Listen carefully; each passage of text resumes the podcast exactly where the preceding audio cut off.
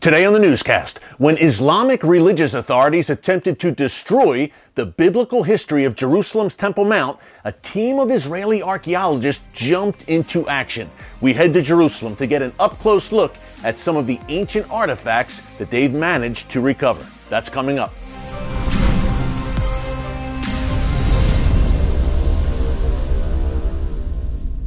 Hey folks, Erick Stakelbeck here. Welcome to the Watchman Newscast.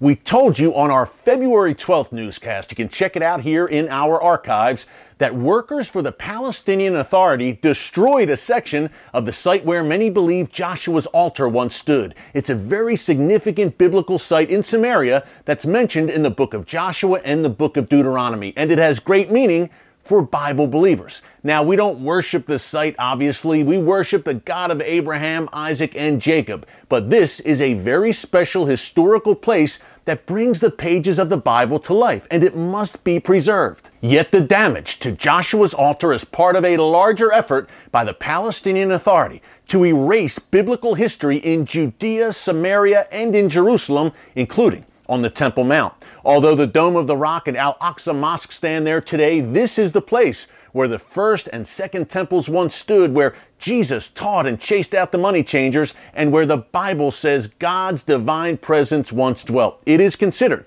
the holiest site in the world, especially to the Jewish people. But in 1999, Islamic authorities illegally excavated a section of the Temple Mount and dumped over 9,000 tons of dirt mixed with priceless archaeological artifacts. Thankfully, a pair of Israeli archaeologists jumped into action and created the Temple Mount Sifting Project to salvage what was lost. Now, the Temple Mount has never been properly legally excavated for political reasons. So this is about as close as we will get. I visited the grand reopening of the Sifting Project a while back in Jerusalem to see what they are up to. Take a look. The reason you're doing this, Yitzhak, why it's necessary, Give us that quick background. What happened on the Temple Mount around 1999, I guess, about 20 years yeah. ago? Uh, not good. Tell us yeah. about it. So, uh, the Muslim authorities uh, excavated a, a, huge pit in order to make an, a new entrance.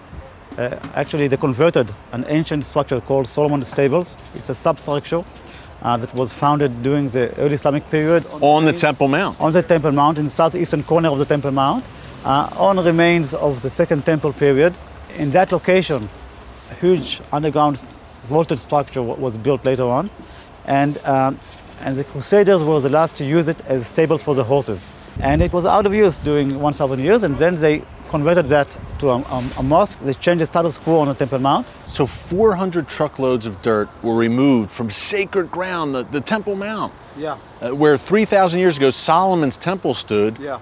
Who knows what's under that dirt? The Muslim yeah. authorities took them from the Temple Mount and just dumped them in the Kidron Valley and, and elsewhere here in Jerusalem. Unbelievable. Yitzhak, I think people at home will be shocked to learn how, how they did this, why they were allowed to do it. I was That's... shocked. Many people were shocked. Yeah.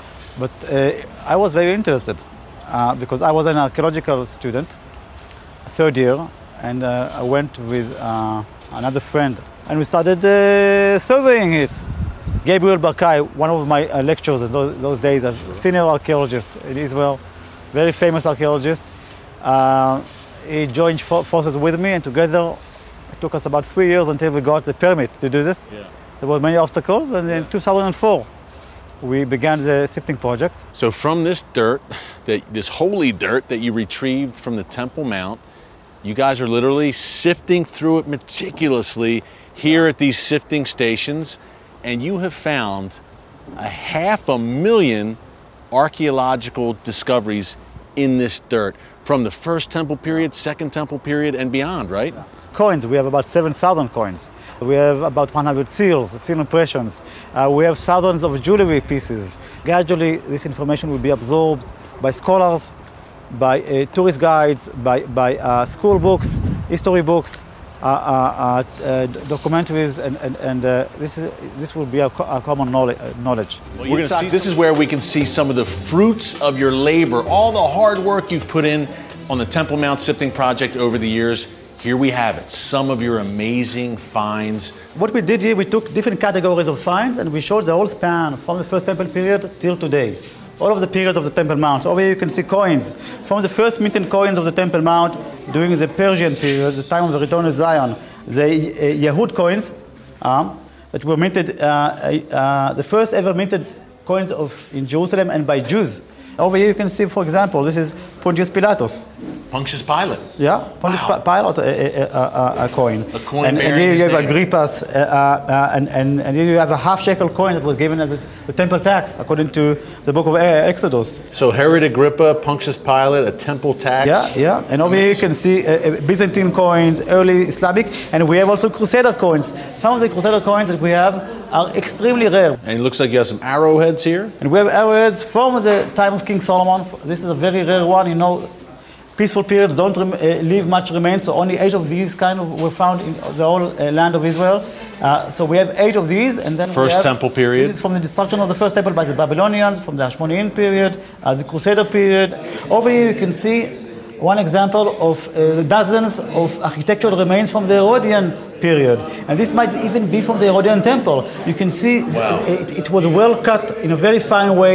It's burnt. It was. It's actually probably exploded from the heat. From the Romans, And when the Romans this- burned the temple. And we also um, managed to reconstruct um, floor tiles from the Herodian period to the floor, to the colorful geometrical floor patterns uh, that decorated the courts around the temple, Herod's temple. temple. Over there you can see just uh, uh, several samples of, of the pattern that we managed to reconstruct, and we're still working on more patterns. To have the whole, the whole court with these kinds, this technique is amazing. It's amazing. Only here at the Temple Mount Sifting Project, Yitzhak, you're doing such incredible work. Who knows who walked uh, on those pieces right there during the Second Temple Who period? knows what else will be, what f- further will be found, and who knows what the, you know, these everything what you see here is found by the people who visit for a two-hour visit. They come for two-hour visit. They get an introduction and the sift, and uh, this is a crowdsourcing project because this belongs to the, everyone. Amazing stuff. Now, that clip was from our Watchman TV show. If you love the newscast, you will love our weekly TV show, which you can see here in the States on TBN every Wednesday night at 11:30 p.m. Eastern and Friday evenings at 6:30 p.m. Eastern. Folks, I hope this story today encouraged you because God is moving. Everything that was done in darkness will eventually be brought to light, and the stones are literally crying out today with these incredible archaeological finds. It's exciting to see. Thanks for joining us today here on the Watchman Newscast. Until tomorrow, God bless you. And remember, never hold your peace.